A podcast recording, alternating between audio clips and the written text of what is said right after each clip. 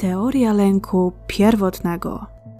Hej kochani, witam w odcinku 20 z serii Refleksje nad przemijaniem. Ten blog porusza delikatny temat śmierci. Chociaż od tysięcy lat jest ona wrogiem człowieka, paja nam się mit nieśmiertelności. Dlatego ludzi przeraża wizja zakończenia egzystencji. Co pomoże nam wyrwać się z lęku przed śmiercią i w czym nowe spojrzenie na nią może nam pomóc? Zobacz, jak zachować zrównoważony pogląd na tą kwestię. Chyba się już z tym pogodziłem. Oczywiście nie było łatwo. Ciągle przychodzą do mojej głowy wspomnienia. Niektóre wywołują łzy, a do tych drugich się uśmiecham. Odejść nie będzie trudno. Myśl o śmierci nie jest najgorsza, ale pozostawienie tego wszystkiego to już inny temat. Na początku było ciężko. Moja głowa była bombardowana nieustającą serią pytań: dlaczego teraz? Kiedy wszystko nareszcie zaczęło się układać, kiedy zacząłem rozumieć i akceptować siebie, kiedy zacząłem podziwiać świat. Byłem głodny świata, miejsc, zdarzeń, nowych ludzi. Dziwne te moje oczy, takie matowe, pozbawione blasku, skóra też jakaś inna, opuchnięta i blada. Z włosami było mi bardziej do twarzy i te usta, sine, spieczone, popękane. Nic, znowu uczę się akceptować siebie takim, jakim jestem. Najgorsze jest to, że jestem taki słaby. Ach, tyle bym dał, tyle bym jeszcze zrobił, gdybym miał tylko siły. Najpierw była rozpad, stan apatii, patrzenia w sufit, płynących łez po policzkach. Później złość. Zdecydowanie na samego siebie, na to, że byłem tchórzem, bałem się marzyć, a w szczególności spełniać marzenia. Na to, że narzekałem. Zbyt dużo narzekałem na moje życie, na ten świat, na to, że chciałem umrzeć, bo wydawało mi się, że jest tak źle.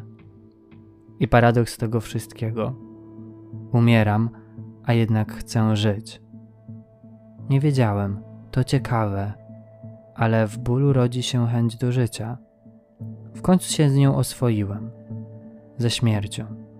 Z myślą o tym, że trzeba odejść. To będzie chwila.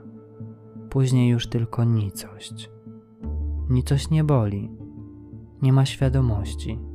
Boimy się śmierci, bo żyjemy w micie tak, kazano nam uwierzyć w mit nieśmiertelności. To kolejna rzecz, która rozpoczęła się tysiące lat temu w Edenie. Bóg wszczepił człowiekowi pragnienie życia wiecznego. I tak człowiek mógł i miał żyć. Ale Bóg nigdy nie obiecywał nam, ludziom, nieśmiertelności. Zapowiedział, że karą za nieposłuszeństwo będzie śmierć. Człowiek rozumiał, czym jest śmierć.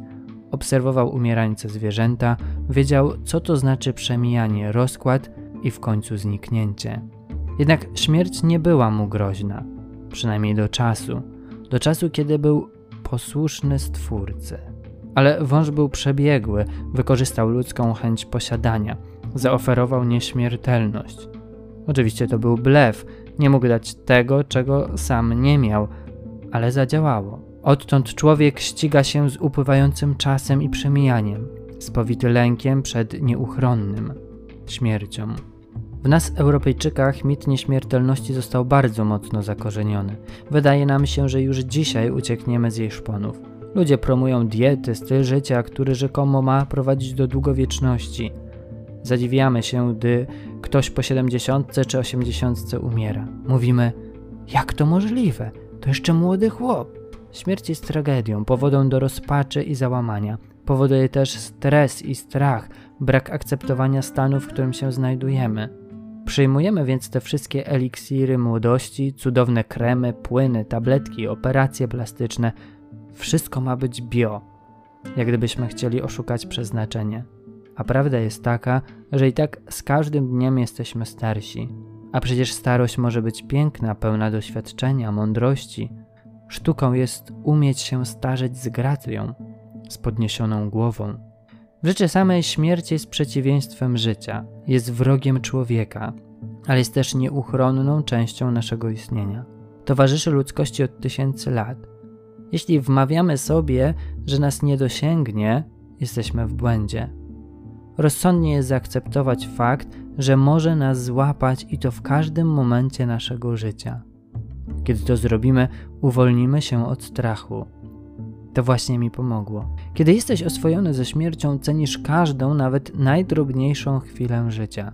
Sprawiasz, że zapisuje się w Twoim umyśle jako piękne i niezwykłe wspomnienie. Żyjesz z ludźmi w zgodzie i unikasz konfliktów, bo szkoda czasu na niesnaski. To daje Ci spokój sumienia. Zasypiasz z uśmiechem na twarzy.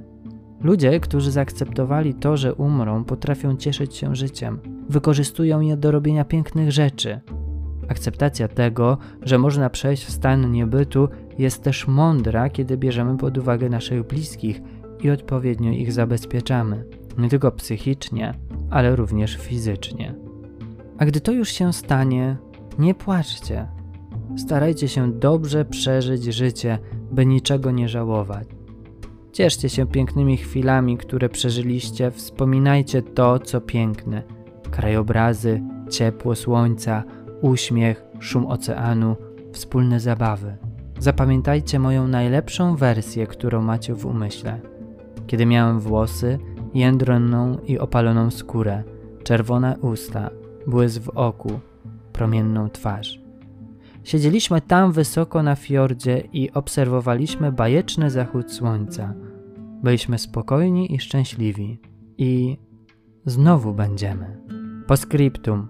Do wszystkich zmagających się z nowotworami. Jesteście dzielni.